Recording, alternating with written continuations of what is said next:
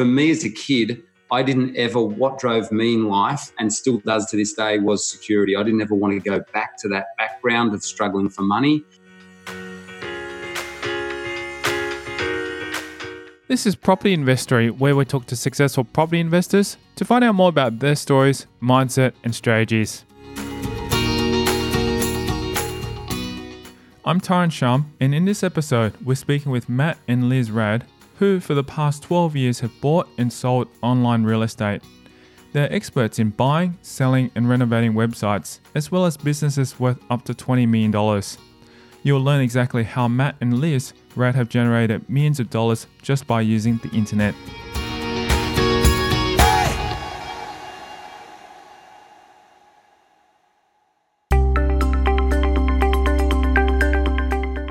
Matt and Liz Raad share with us how they have created a unique source of income for themselves.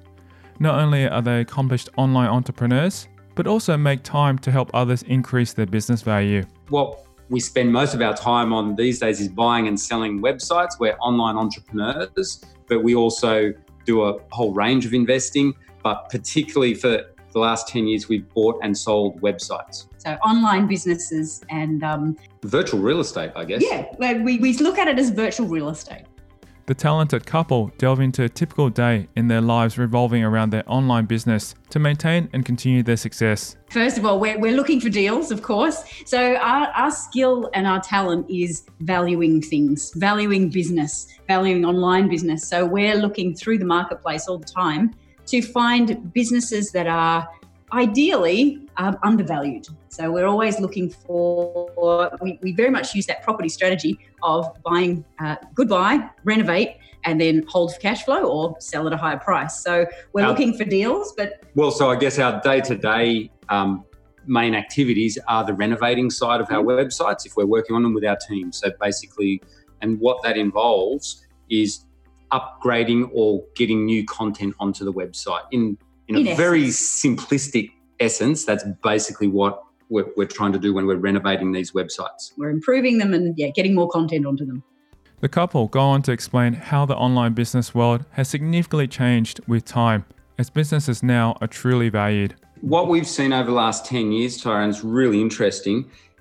It is now, uh, when we first started, people didn't really view websites as a true asset. And it's interesting over this journey, definitely now in the year 2020, they are definitely viewed as a highly valuable asset. And they are real, even though we refer to it as virtual real estate. People are starting to realize these things have, have got the same value literally as a physical property or a physical bricks and mortar business, and particularly in the current environment. So, so for us and all our clients, anyone online and all our friends who are online, whilst it's challenging times, none of us are feeling the effects of it as much as what you're seeing people out there with PAYG jobs and stuff like that, because we all operate online already.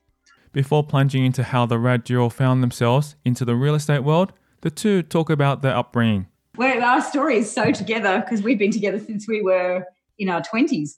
But I will start. Yeah. It, it is a very similar story because both of us grew up on farms. And I was destined, I guess, to be a farmer or, uh, but something agricultural. Something agricultural. But it was interesting. Back then in 1987, when I finished up school, there was a really bad recession here in Australia and it really hit all us farmers. And, and um, so I decided, no, there's no money in that. And um, went on my own merry way. and then I guess we met. So, so I moved into Sydney. I left home as soon as I finished year 12, moved into Sydney and my background, what's important, uh, what drives me, I came from a very poor background, even though uh, mum and dad were farmers. Dad was a farm manager. He, we didn't own the farm, so we never really had that much money.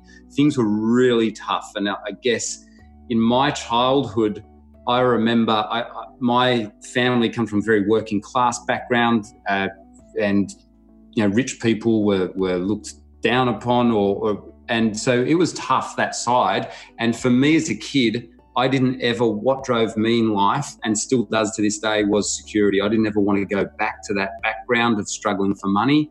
And I was looking for ways to become wealthy or, or and have money. And so for me, business was the, was the way. Well, although you did do a good version to start with, because the way we met was um, both of us. I, I far from farm as well, and we both did zoology at uni. So our actual qualifications are zoologists.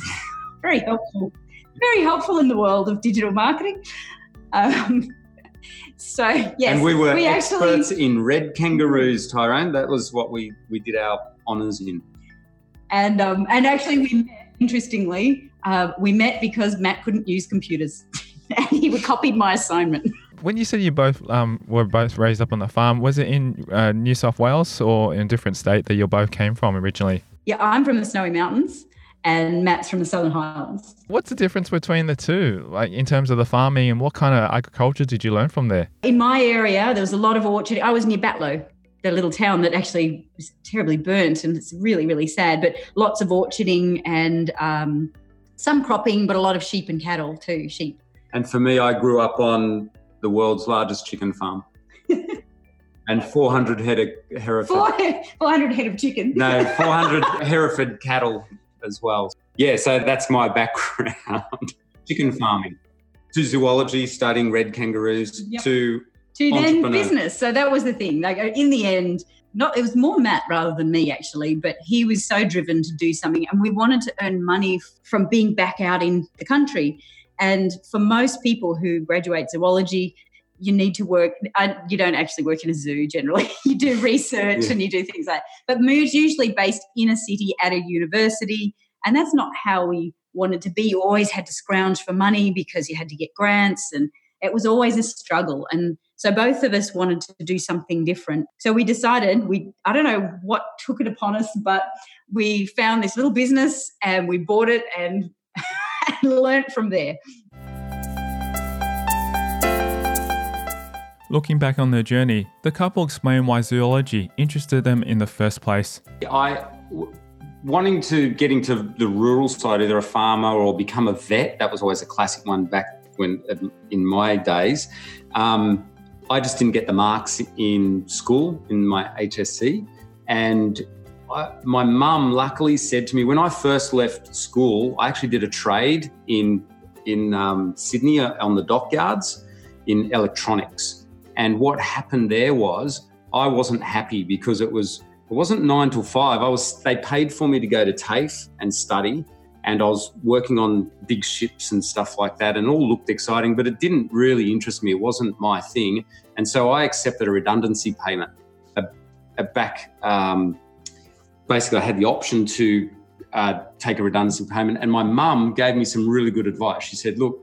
Follow your heart. You're young. You're, you're not attached to anything. You've always wanted to go to uni, and you want to figure out how to make money you don't know how to do this yet. So just follow your heart and go to uni. And that's what I did. And I didn't get the marks to do anything other than science. And I always did, I always had a big interest in zoology. So as a kid growing up on the farm, literally every weekend and every afternoon, I was out in the bush uh, looking at animals and trees and things like that. I just absolutely loved it. So I just followed my heart and it worked. Got to meet Liz. It was awesome. I love that story. And Liz, what about yourself? I think I'm, I'm the same. I was always fascinated in nature. I, I loved being I live my life outside. I'm i am fascinated about how things work. And I think that captured me. I just wanted to figure things out and find out more about the world.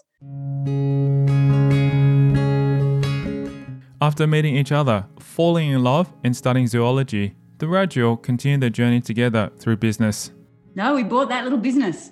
And um, basically, it was a manufacturing business, and it made. You'll find this really interesting. It sounds bizarre, but we follow these bizarre paths in lives. I'm realizing now, but we made brush cutter heads. So you know, whippersnippers when people cut their lawns with whippersnippers. You know the little plastic heads that go on the end. Oh yes, yes. We made those back in the day when Australia still had a manufacturing industry, and we we didn't realize it, but that business was about to go bust, and our accountant at the time said, This is an okay business. No one could tell us how to value a business. So we had no idea what we're doing. And we bought this with borrowed money and all that sort of stuff. And we, pretty soon after getting into it, we had no idea. We're totally self taught on business. We had to start reading business books and sales books because we pretty quickly realized uh, we're going to go bankrupt here. And it was a small business and we just got in though and luckily we read some of the right books all about sales and we were we realized we can turn this thing around real quick if we can just sell heaps because we knew nothing else about business so we just had to learn all the classic sales things off um, tommy hopkins zig ziglar brian tracy and luckily we were able to hold it together and then we built it up it was a hard slog it's a manufacturing business and we were it was unique too. We used to outsource all the manufacture. We didn't own all the, the tooling and everything like that. We just outsourced all that to factories in the western suburbs of Sydney. And we put these heads together and we sent them all off around Australia. And in and the then, end, yeah, and then we- around the world. and then around the world, we got into exporting. We became very successful with it and we started supplying big name manufacturers like Honda, Stihl, and Makita and stuff like that with brush cutter heads. Wow. Now that's a fascinating story. And since then, like how long did, did it take you to get to that level of success? We were doing other businesses as well because that one it was quite leveraged. It, it was it's very seasonal. Once we got it going. So yeah. once we got it going, and, and that's the other thing we're good at, we're systemizing, trying stuff, figuring it out, and working what processes work well. And so we only had to really work in that business about six months of the year. And so that's why we were able to start then working on other businesses. And we started buying other businesses and renovating them and selling them. And, and that's what kind of got us into that process of okay, we can buy an asset, add value, and then sell it for more than we bought it for. And um, so that's what we did. so they're always Uh, so that was uh, about 10 years. 10, 15 years. No, Was it 10 years. 10 years? It was It was almost exactly 10 years Yeah. when we sold it. Overnight success, it wasn't, it was 10 years. yeah. and the other thing that is important leading to our story, we learned running manufacturing businesses is really tricky and same as wholesale import businesses, which is what we also did, because you're always constantly reinvesting every last cent you have into this thing called stock.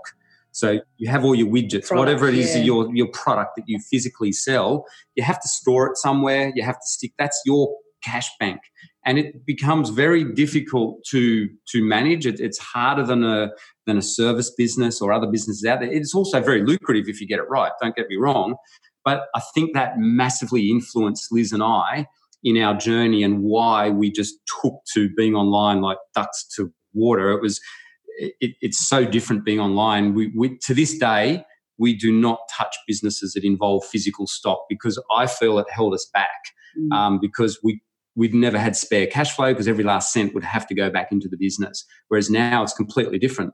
We're selling just electrons. There's no stock. The cash flow is ours.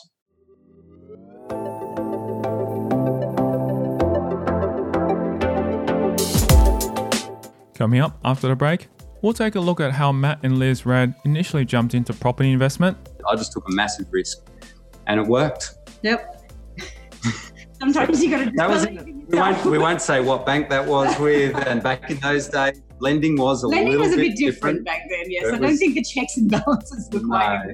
in place You would- as they were you now. certainly wouldn't get away with that these days. But that's the truth of how we started with property. how they've managed to continue to grow their profits via online real estate, We've always done that kind of strategy, and over time, I think the consistency of doing that over time means that we've built up a lot of wealth, um, and we haven't taken huge risks. and that's next. I'm Tyrone Shum, and you're listening to Property Investory.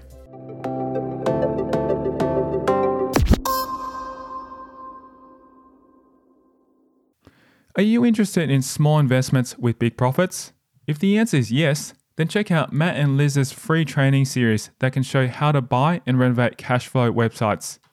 Simply visit propertyinvestory.com forward slash online.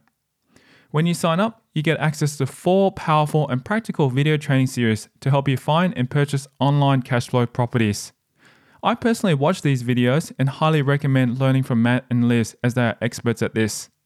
To get access to your free series, visit propertyinvestory.com forward slash online.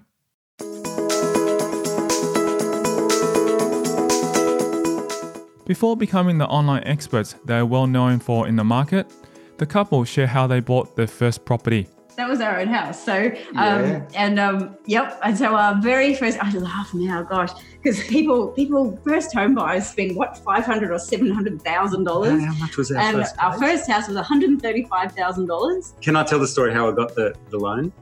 Oh yeah. So It's so because it was ago. when we were very, it was quite early in our business career as well. So you know, we never had we much had cash no flow. money. So basically, the bank ma- I I won't say I lied to the bank manager to get the loan, but he told me how it works. He said, Matt, you have to show me how much money you earn. I said, Well, I don't earn anything.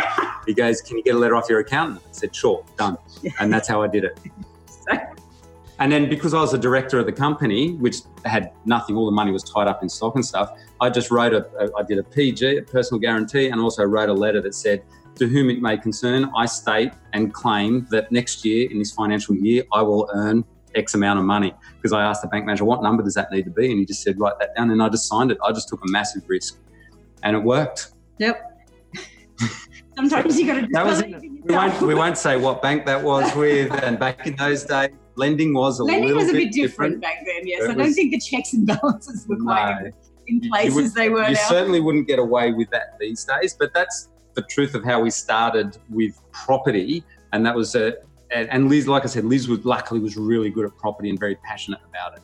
That's awesome. Let's paint the timeline. When was that roughly? Do you remember which year? That was when we got married, We got married. 1998. Only tw- 24 or something, 20, 23. When we Oh, bought we our young, first yeah. property, yeah. And then, so we did the strategy where uh, I'm sure a, a, a lot of your um, guests teach this, where we, we bought our own property, we renovated it, we got it revalued, and again spoke to the bank in glowing terms, and they re they let us borrow some money uh, for an investment property, Property. So then we bought another flat and renovated that. and that worked really well. Yep. And we got them cash flow positive. We were because we yeah, we were cash flow, but we couldn't be negatively That's geared. right. That's another thing maybe we should mention to people Yeah. that's really influenced our journey. I just realised that we have always been about cash flow because Yeah. we couldn't ever borrow money easily. We needed cash flow. So back in our day when we were doing, we were hanging around a lot of property investors, and we're also hanging around a lot of very successful high net worth business people as well. And they were all telling us you should gear right up and and all that sort of thing, but we couldn't.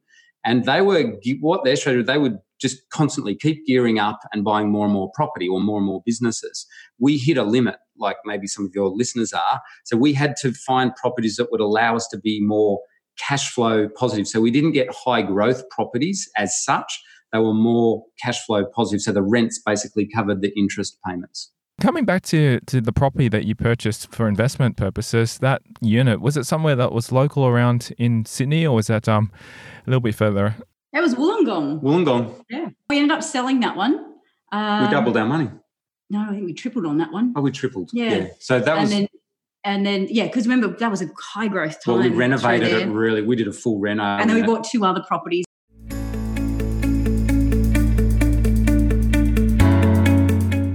After having success with their properties, the couple shared the types of properties they bought, sold, and renovated in the past. we always tended to, Tyrone, we, we tend, because of Liz and my background where we lived, we tended to buy in pretty rough suburbs.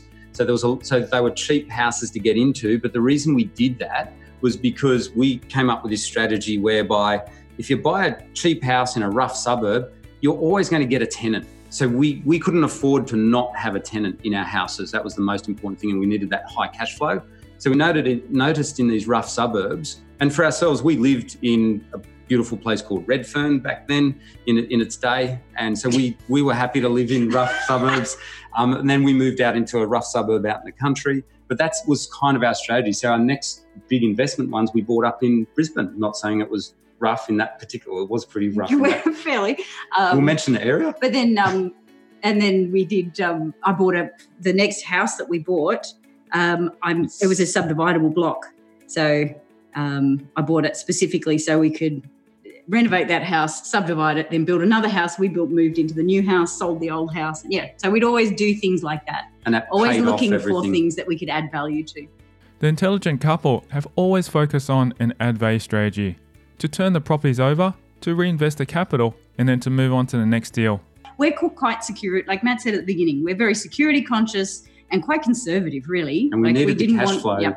So we've always done that kind of strategy, and over time, I think the consistency of doing that over time means that we've built up a lot of wealth, and we haven't taken huge risks. As the Raad duo have jumped across many different things throughout their journey, it is inevitable to have some challenges along the way. I was happy with all our properties. Like the, the properties Oh. we bought, I was none of none of those were a problem. I, we've not ever had a problem with a, a resident like a, a Touch wood. property investment. Touch wood. Touch. Yep. Yay. Because we've always been so conservative, I guess. Um, We always made cash flow covered. Yep. Covered. online Alone. probably the the biggest mistake we made so when we first got in it again we were very conservative we were very like and initially i mean probably my biggest regret is we didn't buy more sooner but we were more conservative so that, that's how it goes but probably our biggest mistake was we bought we got got cocky we thought yeah we can do this and we bought an app at, at one point in our journey. Oh, goodness me. oh my god. Because we're used to these websites that are pretty hands off. We don't really do a lot. Day to day there's not No. much to be done on these websites. So we were used to that and then we bought this app because it was making it makes a lot of money and we thought cool awesome opportunity growing really really fast. But suddenly we had to have a development team. We had to have keep up with Multiple apple. development yeah teams. apple, apple updates. Instead of going from monthly stuff we're going to daily active users and i just like intense. oh man. So yeah that was our biggest mistake. Don't get cocky and think that you know it all when you it's it's kind of like if we bought a heap of residential properties and then suddenly said hell we're good at this. Let's buy a commercial and jump in all, all guns blazing.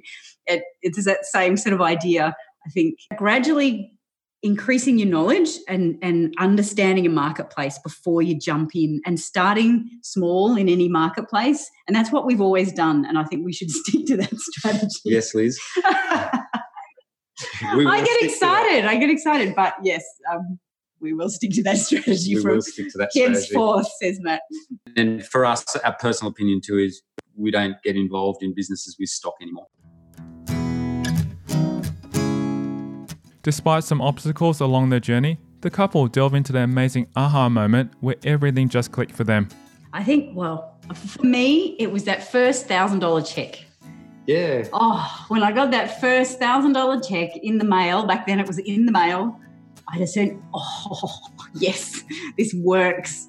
From Um, ClickBank. From ClickBank. It was back in, you know, right, one of the first website. And, um, and, um, and that was a really good feeling. It's like, okay, yes, okay, this, this does work. This is going to happen. Um, and that was my kind of con- confirmation to say, all right, yes, we're, we're heading in the right direction. And for me, it was a site that led to a few other sites. And once we we was making two thousand dollars a month when we bought it, we renovated it, we basically doubled it to four thousand a month, and then we just got it to consistently make us anywhere from five to six thousand dollars a month, and it was just perfect. It was that feeling of being in the flow, and we really didn't touch that site very much at all from there on in. We just added a little bit of content, and our team managed it, and it was it was just effortless. And that's that's net profit. So every single month, we'd make five to six, sometimes seven thousand dollars a month, depending on the time of year. And it's just an affiliate site. There was no stock, and I'd said to Liz, oh, "This is awesome." So we just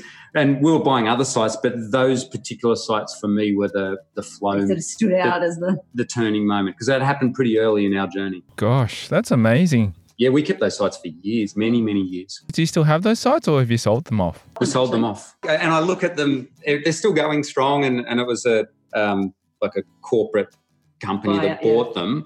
And I look at them and go, yeah, I'm not- at the time, Because sometimes you want the cash. Like it, it was a nice big cash Just amount. You go, yeah. okay, well, we can invest that in something that's going to grow because they weren't growing anymore. They were No. they were just standing there and being nice cash flow. But um, we were the leaders in the niche. Yeah. And and I was pretty proud of that too. I, I, I, that's, they were the sites where I learned all about SEO and I just nailed it. They were, they were perfect.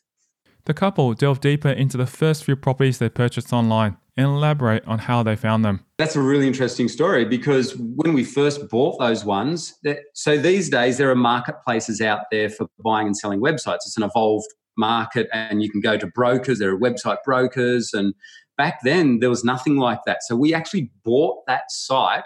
So eh, because there's one big bit of our story that's missing here, Tyrone, which is Liz and I got really good at buying and selling businesses, and we became professionals at doing that as business brokers, and we were buying and selling them on behalf of high net worths back in Sydney. Are you talking about physical bricks and mortar businesses? Physical bricks and mortar businesses, and, and only manufacturing or wholesale import businesses because that's our specialty. So we got really good at it.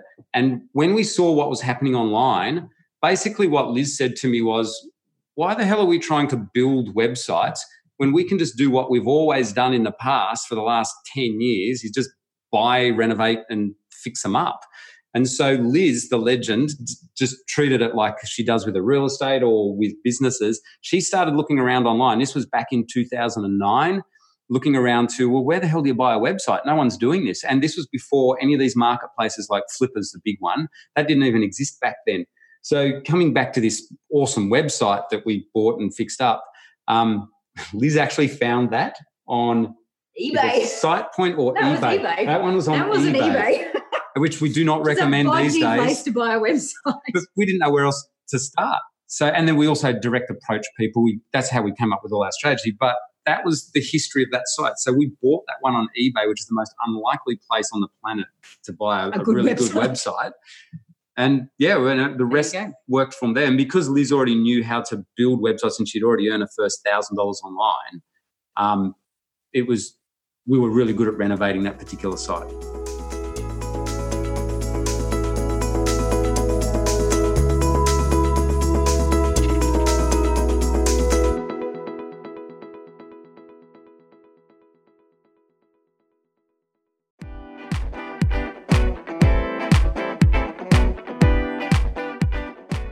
After listening to Matt and Raz share their fascinating story where they found themselves in online real estate, we'll keep the conversation going in a future episode on Property Investory, where we take a look at their winning strategies, It is as simple as in terms of the strategy. So we are we're longer term strategists. So we kind of apply all our business knowledge and all our business strategies that we've learned over the years, and we just applied that to online. the people who inspired them along their journey that ultimately helped them create incredible online property businesses. One of my big influences is seriously someone like Arnold Schwarzenegger because I looked at him and just really admired him because he started with nothing, absolutely nothing, and he became who he was and incredibly successful in all areas of his life. And that's next time in a future episode of Property Investory.